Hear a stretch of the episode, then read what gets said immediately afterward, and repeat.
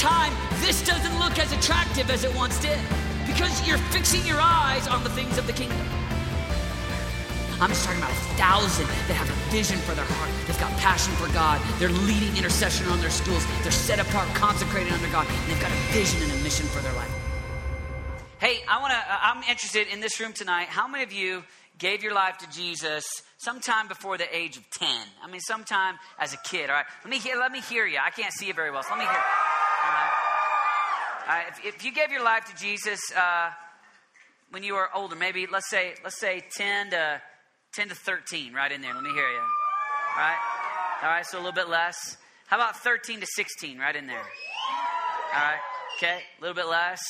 Right, how about, how about 16 to, to 20, right in there? One, all right, all right, okay. So, so out of those who have said yes to follow Jesus in the room here tonight, the majority of you gave your life to Jesus when you're young. And that's a lot like me. My story is the same way. I, I grew up. Um, I grew up, and I was I was a Christian like uh, from as early as I can remember. Like when I was about five, I think I gave my life to Jesus or so. And I was the kind of kid that wore. I, uh, my dad was a pastor, and I liked it. Uh, you know, coming to the front row and, and, wearing. We didn't have children's church. That wasn't something that we believed in. And so. Uh, and so all the kids had to sit in church, and uh, I, I, so I, I, liked wearing a three-piece pinstriped suit when I was six, and uh, yeah. So my boy's nine, and he doesn't have a suit, but I was six when I was wearing a suit. And uh, I had a maroon tie. It was clip on. Yeah. All right. It wasn't real, but I'd wear this clip on tie. I'd sit on the front row, and uh, I'd pretend like I was taking notes. I wasn't really taking notes. But uh, people thought I was taking notes, and uh, people would always go, "Yeah, way to go, you know, good job," that kind of thing. But I, I wore this suit, and I was, I was a good kid. I was, for the most part, you know, I was, a, I was a pretty good kid. And and really, if the truth was, is that I, I, I wanted to follow God. I really, I really liked God. And and as I got older, you know, and, and into the ages of 10, 11, 12, I, same thing. I, I really never had a season where I went through some kind of big rebellion. I never did drugs or anything like that. Uh, but I, am sure most people aren't at 10, but my point is, is that even all through junior high and high school, but, but so, so I was kind of a, a, a pretty good kid. And when I went to a, a, a, public junior high as a seventh grader, I went in and I was still, I was, I was a pretty good kid. I, I did a lot of things right. I grew up, that was seventh grade. That was when I got into the youth group. I was excited about being in the youth group. I didn't know why the teenagers got to have such cool stuff, but I always wanted to be a teenager. I looked forward to being a teenager. Teenagers, teenagers got to, you know, drive around on buses. Teenagers got to leave their parents on trips. And I was excited about that. And so I really, as a seventh grader, got excited about being a teenager, you know, being a part of the youth group kind of thing. It wasn't like this. My youth group was about 25. And so this would have, you know, been like, you know, like gargantuan compared to that. But, but, but so, I, so when I was seventh grade, I, I remember going to a public school and starting to like really trying to be a Christian and, and trying to follow God.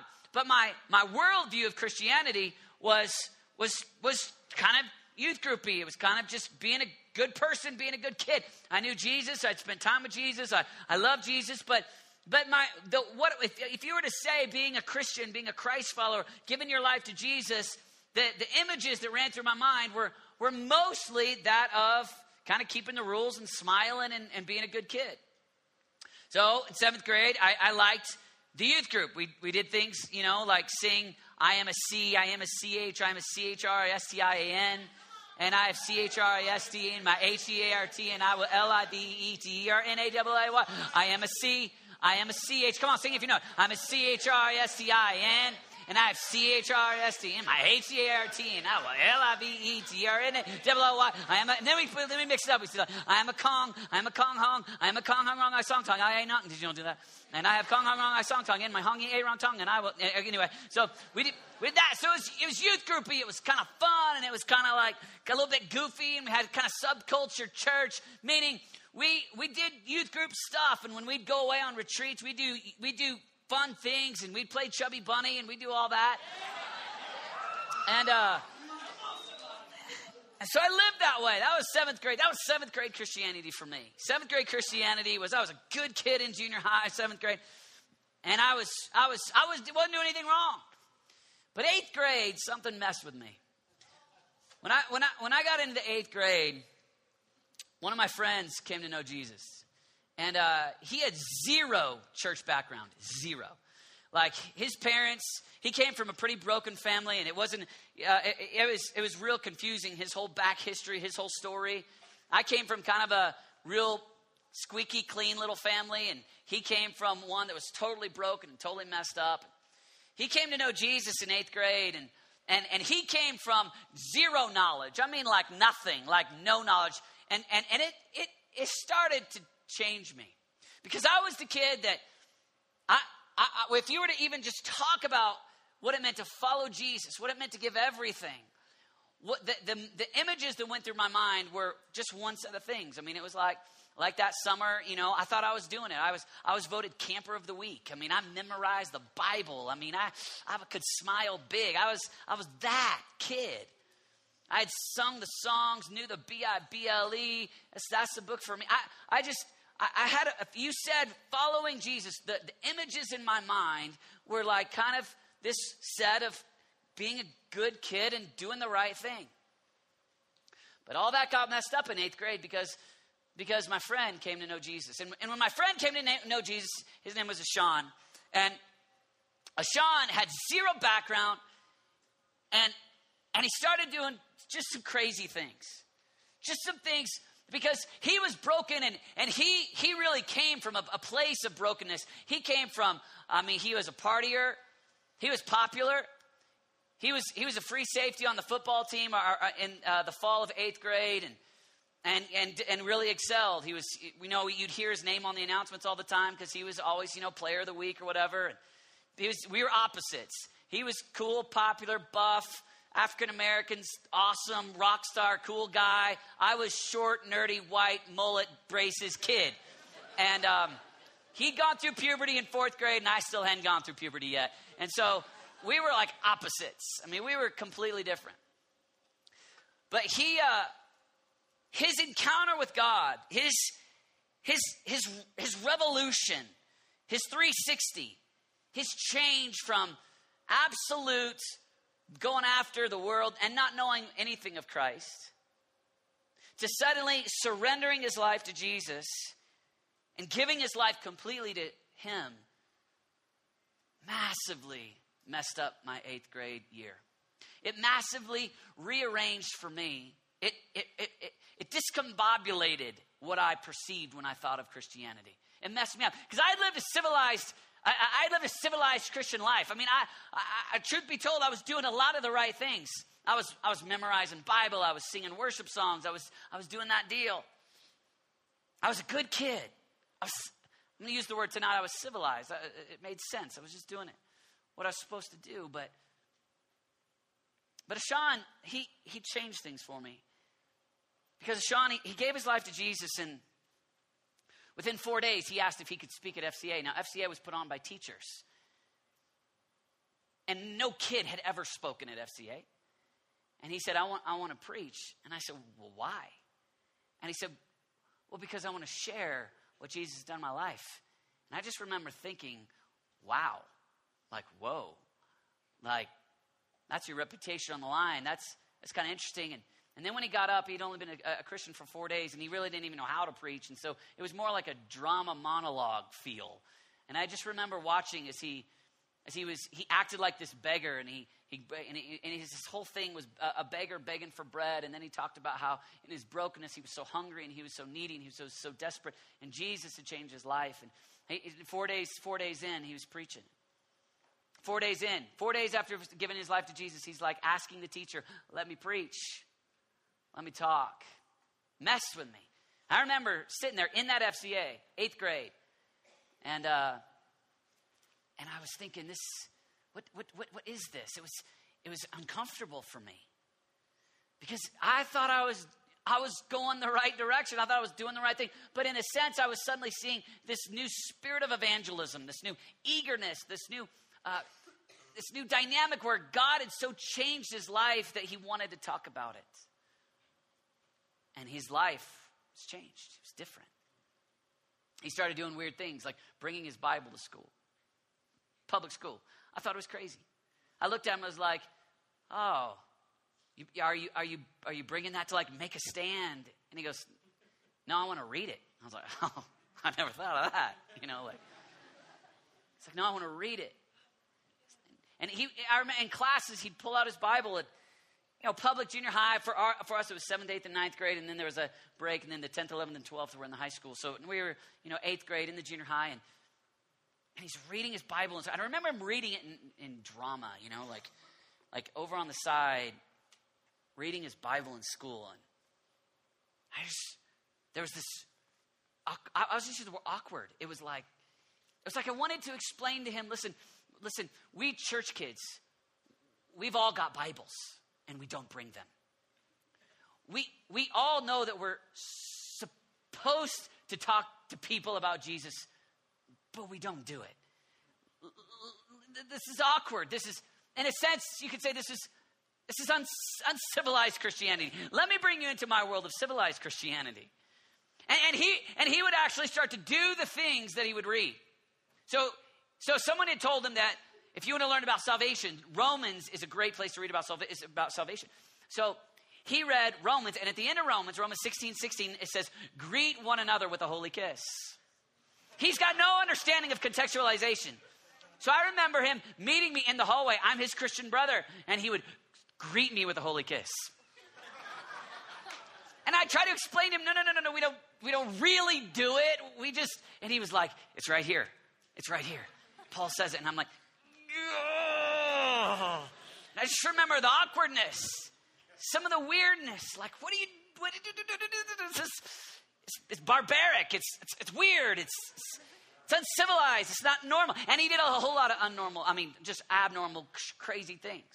Another thing is he had a crush on a Christian girl, right? True story. Fifth hour. And I remember he showed me the letter, the note. No, junior high, it's notes. The note that he was going to send her, that he was going to give her, he's going to pass to her, he's going to hand to her. He showed me the note. Somehow he had found Song of Songs.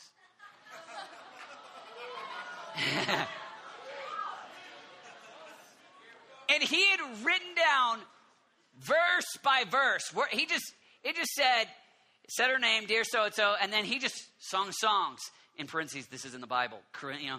And then he just, and she was like this nice, you know, Baptist girl, you know, or whatever. And he's like, he, uh, it, it, said, he, he, he, wrote this. It said, I don't know how many of you have read Song of Songs, but it, it said, you know, your teeth are like a flock of goats. and and if you read Song of Songs 4, this is what he wrote. And your neck is like the Tower of David, and your I'm not even going to say all that it says. Uh, I mean, but it was, it's for real. Um, I suddenly just created a life verse for all of you, but if you get bored in my sermon, just go read Song of Songs 4. So you say, hey, the preacher was preaching on it, I'm reading it tonight. I feel like I found my life verse tonight. All right. So, so he hands this to the girl, you know, and I can't even explain to you, because we were all in the class together, I can't even explain to you the awkwardness.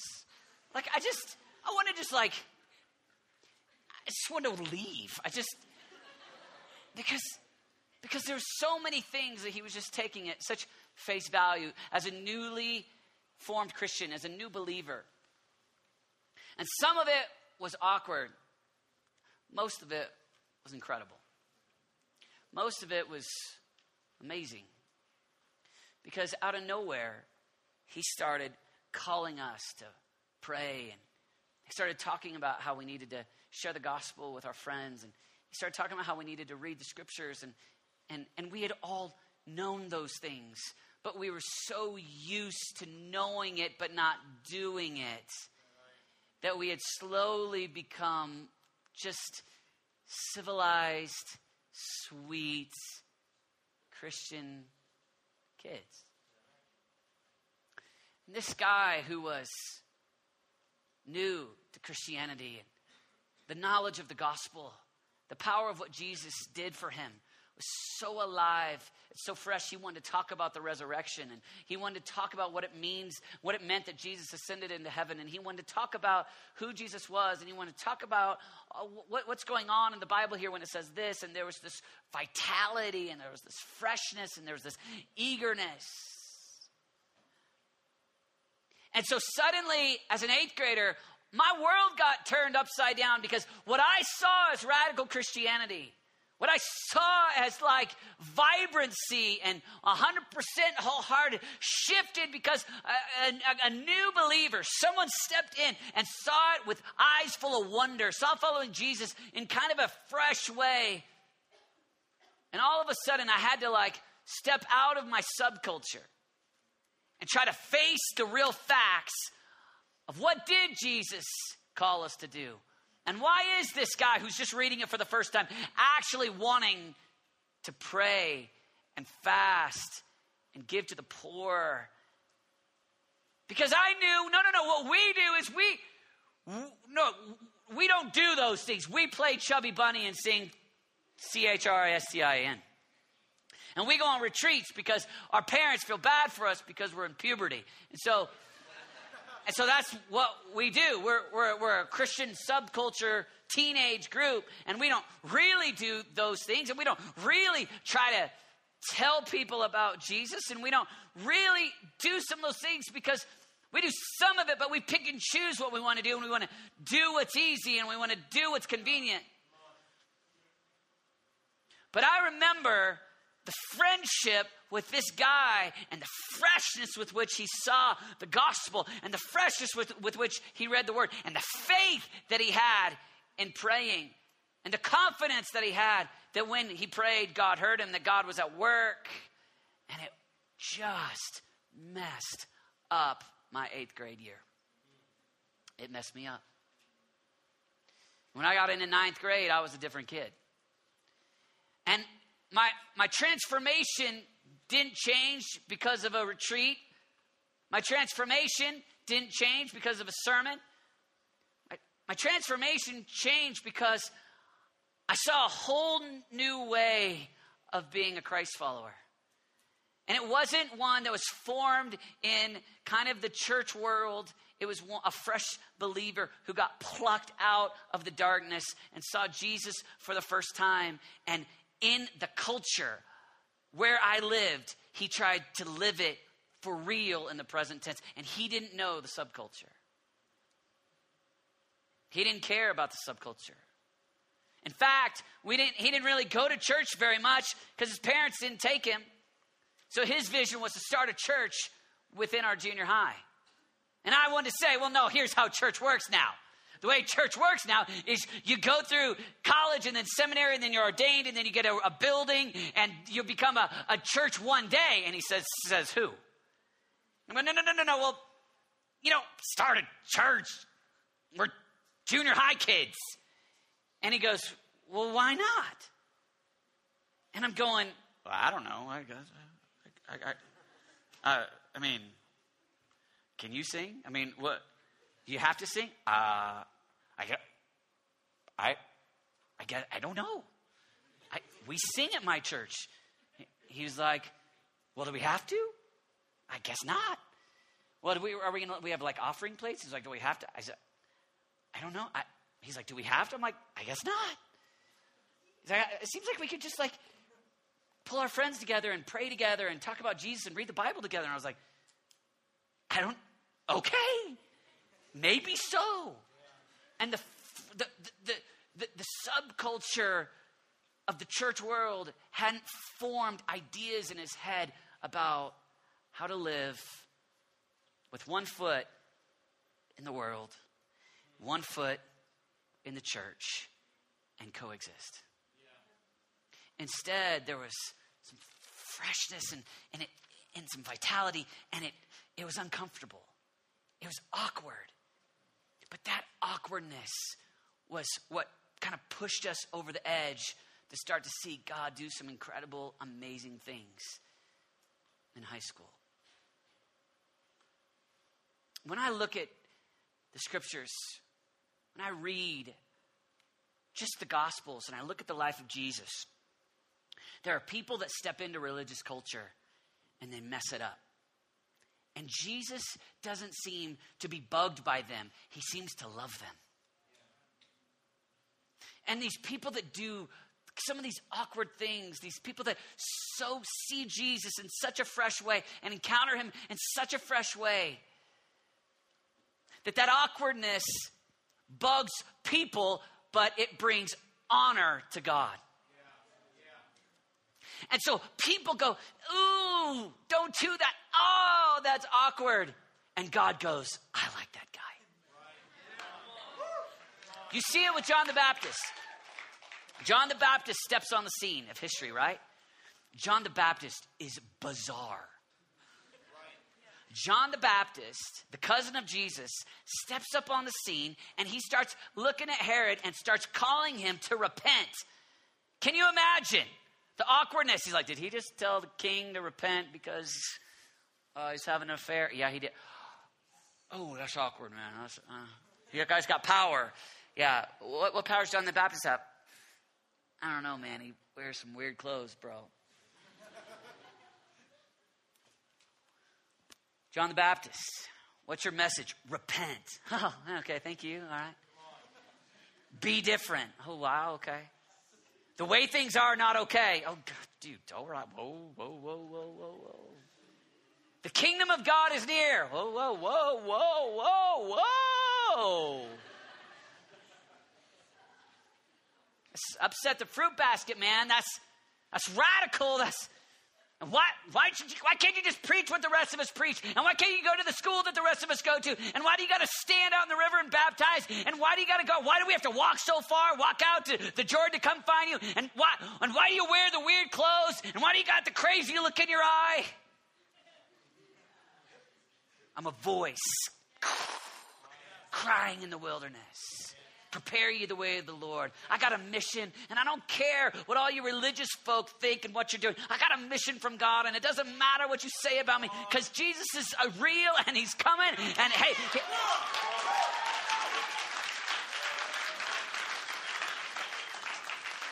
and then Jesus shows up and He's like, "Oh, John the Baptist, calm down, chill out, stop, cuz it's a little too much." No, Jesus steps on the scene. Matthew 11 11. He goes, He's the greatest man ever born of a woman. Ah! The awkward guy in the wilderness? Yeah. The greatest? Uh huh. What? Yeah. He's got locusts stuck in his teeth. He's got, I mean, he's the guy with, you know, eating honey and locusts and wearing camel hair and a leather belt. Really? Yeah. Jesus says in John 5, 535, he says, John the Baptist is a burning and shining lamp. Whew. Burning and shining lamp. Yeah. A heart that burns. A mind. He knows the scriptures. He's shining. He's preaching prophetically. He's a burning and shining lamp. And everybody else is getting a bit bugged by John the Baptist. And Jesus is going, I like him. He's my man.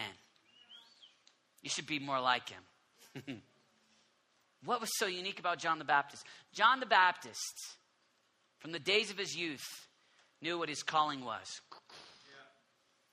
And he had a miraculous birth. You can guarantee his mom and dad told him the stories about the angel of the Lord appearing, the miraculous way that he was born. And you can only imagine that John the Baptist, from, early, from early, early on, knows all right, I'm a voice. And to be a voice means you're going to disrupt culture. Culture is kind of a nice word. We say culture now, you know.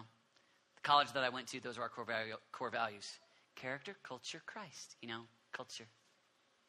Got to impact the culture. Culture's become cute. Oh, it's kind of sweet. Sometimes culture is just a nice way to cover up the world sin, brokenness. Well, David, we, it's just the culture, it's the devil. I'm not, there are so many times that there is, the, the enemy is at work and he is trying to deceive a generation. And we tolerate such things and we go, ah, it's just the culture. And I just want to go, no, it's just the devil. And I'm asking tonight for some of you to get so gripped, so gripped that you don't just tolerate tolerate everything in the culture and tolerate the way that things are and just blame it on something else, but that you love God and hate sin. You go, I don't, I, I want to be a burning and shining lamp. I want to be different. I want to, I want to, from the days of my youth, understand what Jesus has called me to. I want a prophetic unction, knowing from my childhood, from age 14, what God's called me to. I don't want to be the guy that says, Yeah, I followed the culture and, you know, I'm trying to get a little bit of Jesus and a little bit of the world, you know, and just, I'm so confused. I hear that all the time. I've been working with young people for, for 18 years, at New Life for 13. One of the favorite ways that we hide behind deception is we go, I'm so confused and I don't know what to do because I'm just so confused. You know what the enemy wants to do? Lie to you, bring you into confusion. It's okay for you to be confused for a little bit if you're searching for truth and light in Jesus. But if you say, I'm confused, I'm confused, and it's been seven years, I just kind of want to stay confused. I go, no. No, Jesus said, I am the way, John 14, the truth and the life. Truth is a person. Jesus doesn't want you to live in confusion. He wants to help separate what's light, what's darkness, help you know your calling, help you fulfill what He's got for you, and those that follow Him, He'll give abundant life. And you won't go, oh, but I just want the culture. I just want the culture. I just want the culture. You'll go, no, I just want Jesus. I just want Jesus. I just want Jesus. And the culture doesn't look like anything compared to the surpassing greatness of Christ. Jesus saw JB, John the Baptist. And he loved him. He saw John. And he goes, I like him. And everybody else goes, mm. What would happen? What would happen if we as DSM, sorry, I'm so close to you guys right here. I know it's so hard. You're like, he's so right in my face and he's spitting. I'm so sorry. it's holy water. Right there it is.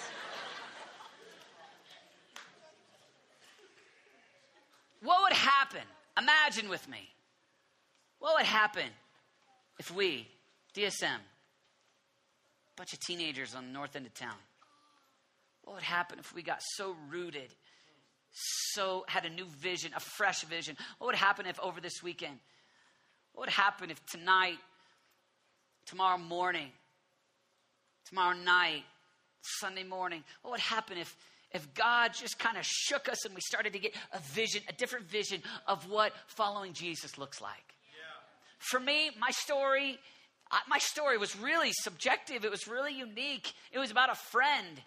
I didn't have a vision where I visited heaven. I didn't have a Bible verse come alive. I didn't have a sermon that hit me. I didn't read, you know, a book from the top 10 list at Mardel. It was just this kid, this kid that got saved, this kid that gave his life, and all of a sudden, I had, to, I had to face the reality. That guy who's been saved for four days is preaching, and I've never preached. That kid who's been saved for two weeks is crying out in the place of prayer in a kind of urgency that I've never possessed, singing Kong Hong Rong I Song Tong, playing Chubby Bunny. There it is. And I had to face it. And tonight, that's my prayer so we would so behold God and so hear Him and so see Him and so know that He's real. That it would impact our lives. It would impact more than just a retreat. We go, I gotta be different. I gotta walk out of here and be a different person.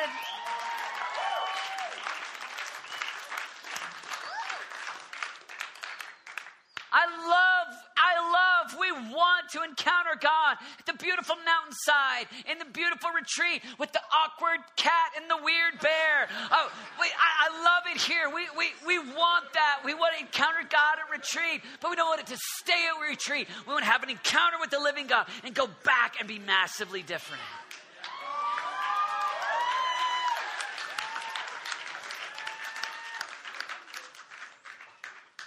same thing happens. Are throwing these up here when I say them? The same thing happens in Matthew 26. It's this story that I love. It's the story, I'm going to tell it. You can read it if you want to. I'm going to tell it. It's the story of this girl who shows up. She breaks this perfume on Jesus' feet. He's about to go to the cross. And the disciples get bugged. She walks in. She's got this perfume. It's worth a lot of money. She shows up. She pours it on his feet. And Peter and James and Philip and Thomas, they're all indignant, is what it says in the NIV. Yeah. They're bugged. I mean, she does this act of radical devotion. And the disciples are like, ugh, Jesus. She's so uncivilized. We know what to do right here. We know that it's awkward when someone comes and pours perfume on your feet. We know you don't like that. And we know that we sit here and we eat bread and drink juice. And we know how to do this. We've been with you for three years. We're civilized. She's a loser. And says they became indignant. That's not a nice word. It's not like, it doesn't say, the scripture doesn't say, and they were slightly perturbed, pleasantly annoyed. Hmm. They're indignant. Huh. Why this waste, Jesus? This could have been sold at a high price and given to the poor. Mm-mm-mm. Got my religion on. Mm. I've been going to church with you, Jesus. I know you like poor people. This girl, stupid girl.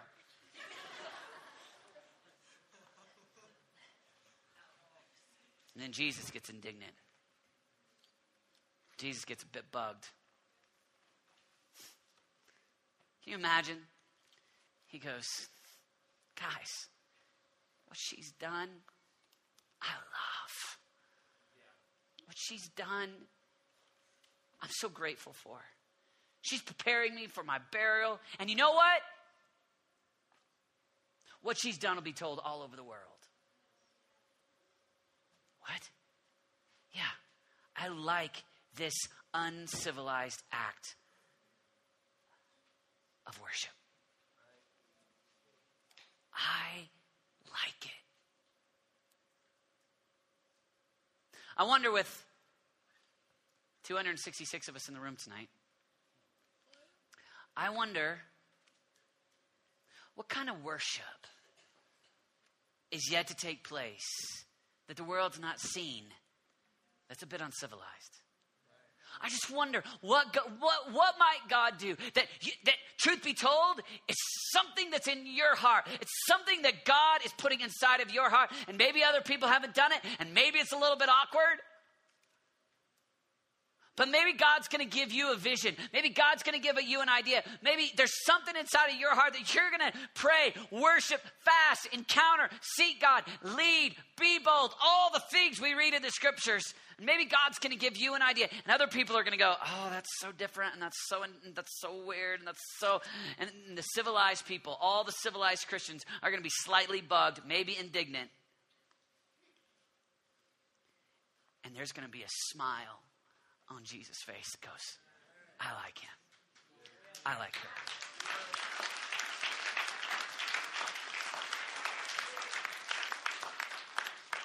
Can you imagine when John the Baptist stood face to face with Jesus, entered into heaven?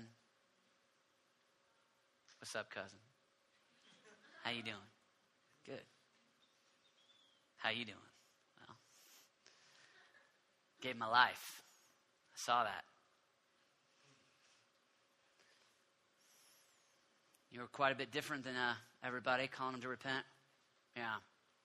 I read it, heard about in Isaiah 40. You know, I knew you were coming. I think Jesus looks at John and goes, I'm so proud of you, man. I told him down there, I told him you're a burning, shining lamp. Yeah, I know. I think John wrote about that. Yeah. I like that John guy. Yeah, we got the same name. Yeah, I know. I, I told him. I told him how. I told. What did you go out to see? Did you go out to see? I tell you more than a prophet. Did you go out to see a bruised wheat, or a, shaken by the wind? No, I tell you, John the Baptist. I told him, John. I told him. I told him. You feel it? You feel Jesus' passion for this guy who stood up in adversity and loved Jesus with everything and was obedient to his calling, even to the end, even to when he gave his life, even to the very end where he lost his life for the gospel, for the good news. I can only imagine the affection in Jesus' eyes because mm, I love you, bud. I'm so proud of you. Jesus, face to face with Mary Bethany, goes, I'm so proud of you. Good job. I want everybody to know. I'm going to put this, you don't know this, but there's going to be one day this thing called the Bible. I'm going to have, Matthew, are you taking note? Hey, are you guys getting this? I'm going to have everybody write about it. John, pay attention. I want you to get this. This story is in all four Gospels. All four. And, so all four Gospels go into the New Testament. Then, the Bible becomes the best, the best selling book in history. Hmm. Billions and billions, right? Some little girl shows up pours perfume on Jesus' feet. And whatever is the billions amount of how many Bibles have ever been sold, multiply it times four, and that's many, how many times her story's been told. Some little girl just, here you go.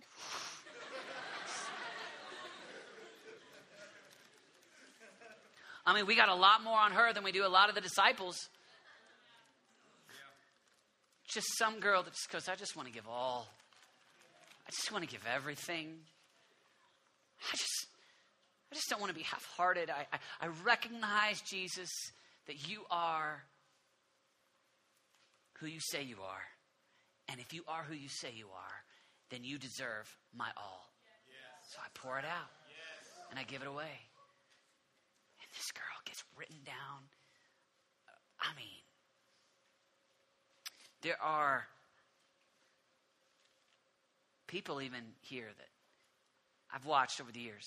There's a, there's a legacy within DSM of young men and women that just say, I'm, I'm willing to be uncivilized. I'm willing. I, I, I'm ready. And it looks different. Some kids, it's about turning their, their closet into a prayer room. Some, some, some, and that's happened. Some of them, it's about getting up and spending time with Jesus. Some of them it's about fasting, and some of them it's about writing and influencing. And I was talking today to Nicholas Leland. He's, we are talking on the phone today. He's at CCU now, but he was a he was a he was an awesome disciple of Jesus, and uh, he was just telling me the stories about at TCA about how he would rally his team to go play or to go to go pray before practice, and they pray together and they pray together before a game. He told me about their 10 and 0 season last year as a baseball team. The very end of the last game, after the very last game, they all got down on one knee. Nicholas led them in prayer. And you go, oh well, what's it, what did it do? What, what, what? I'm not asking about what it did. I'm looking for that smile.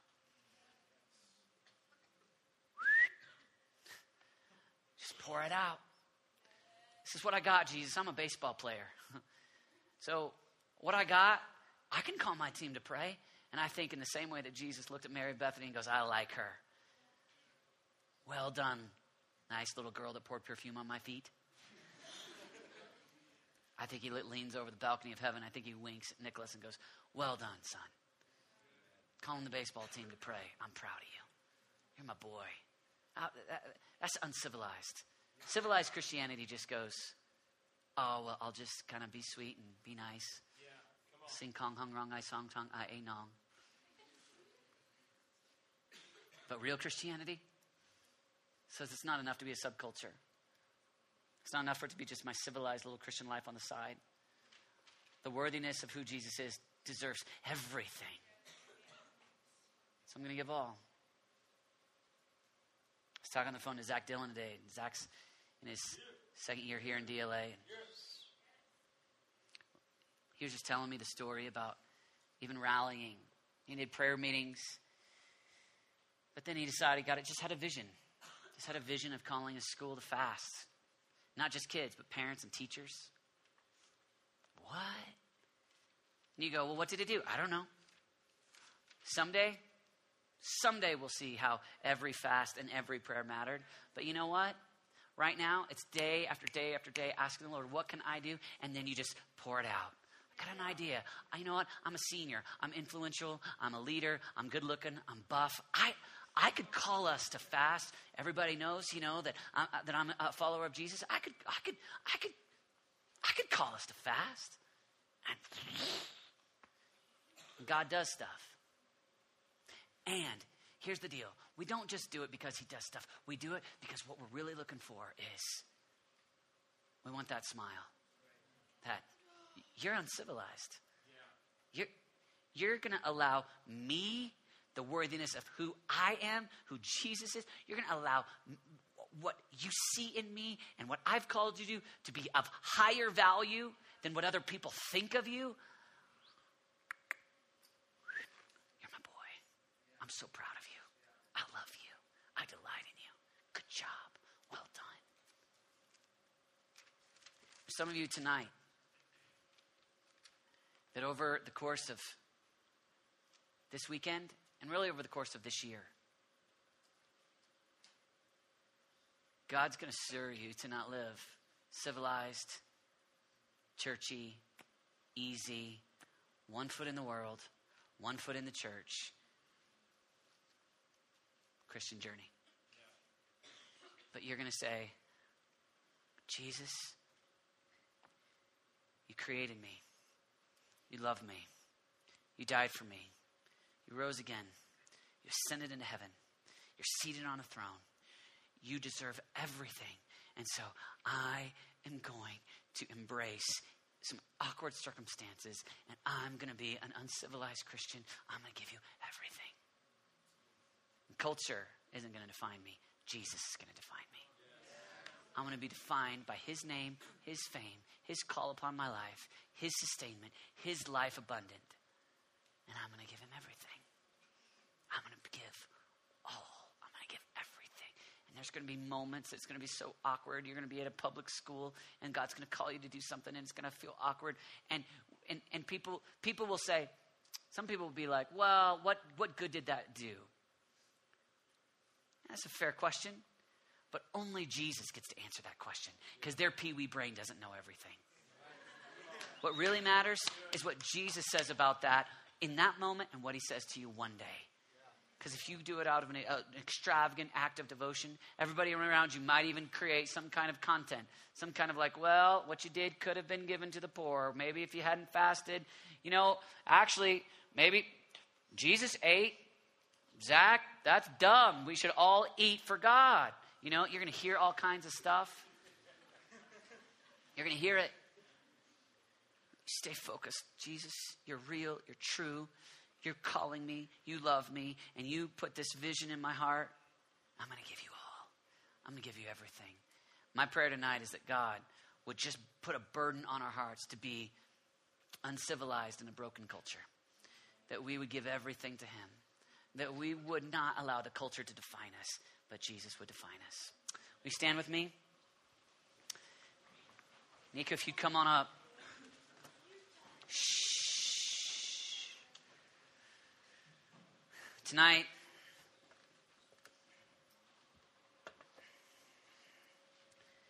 tonight, if you go, uh, I want to live that way. I don't want to be civilized. I want vibrancy. I want heart alive. I'm willing to embrace the scorn, the awkwardness, some of the pain that comes when you stand and give all as a worshiper, as a prayer, as a holy person, as a man or woman set on mission for the gospel. But I'm done with civilized living. I want to be an uncivilized Christian. I want to give everything. If that's you tonight, I want to invite you just to come in really close right here. Stretch out your hands like this, and I want to pray for you. Come as quickly as you can. Stretch out your hands just like this.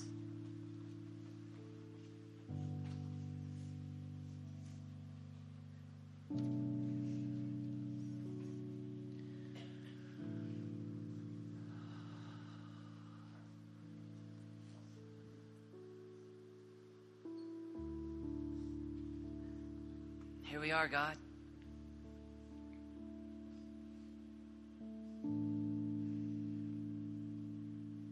We're broken. We're weak. But we're yours. We're loved. We're redeemed. We're delivered. We're healed. We're transformed in your presence. So, Jesus, we come to before you tonight. Say, set us apart. Set us apart to be wholly yours, God. Do a fresh thing, Lord God, even this weekend in our lives. For us to see a whole new way of living. We want to see a new way. We want to see the Jesus way. We want to embrace giving you everything, God. So we repent, Lord God, of being just doing what's comfortable. We repent of our proneness to care so drastically about what our friends think of us and to live more upon what they think than what you think. But tonight we sign up. We want to care most about what you think, Jesus. We want your smile. And though others might rebuke us or make fun of us, we want you to say, Well done. What you've done for me will never be forgotten. Lord God, I pray, Lord Jesus, for my friends tonight. I pray, Lord Jesus, that you would help us. Help us to live wholehearted, uncivilized. I pray for an increase, Lord God, of just stories of men and women that are real Christians in the in the dark culture. Seventh graders, eighth graders, ninth graders, sophomores, juniors, and seniors, God. Holy Spirit, would you help us? We can't do it just by our own gritting our teeth and trying again. We need God's help.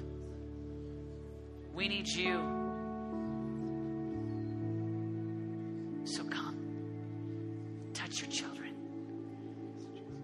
Life into our hearts. We want to be authentic, real Christ followers. I give you everything, God. We want to be ninth graders with a, a, story of what Jesus has done in our lives. We want to be 10th graders that have a vision for what you want to do in our high school. We want to be juniors that live set apart, holy, and while everybody else is engaged in immorality, we stand firm in purity. God, we want to be seniors that have a vision that every person in our high school hears the gospel at least once from our lips. God, we want to be we want to be eighth graders that stand for righteousness. God, we want to be seventh graders that refuse refuse to care so much about what other people think. We want to be eighth graders that are rooted in the Word of God. We want to be freshmen with stories of prayer and fasting. God, we want to be 10th graders, Lord, that have shared the gospel over and over and over again. We don't want to finish our senior year and have never even talked about Jesus. No, we want you to be on our lips. God, we want to pour ourselves out like a drink offering. We want to pour ourselves out to you like Mary. God, we ask, Lord, have our lives. Take us, Lord Jesus. Use us. Spend us. Help us, God. We need you. We give you everything tonight. You're worth it all, God. You're worth it. Wreck us. Change us. Give us a new vision. Give ninth graders visions of all night worship. Give juniors vision, God, of whole football teams weeping in the place of prayer.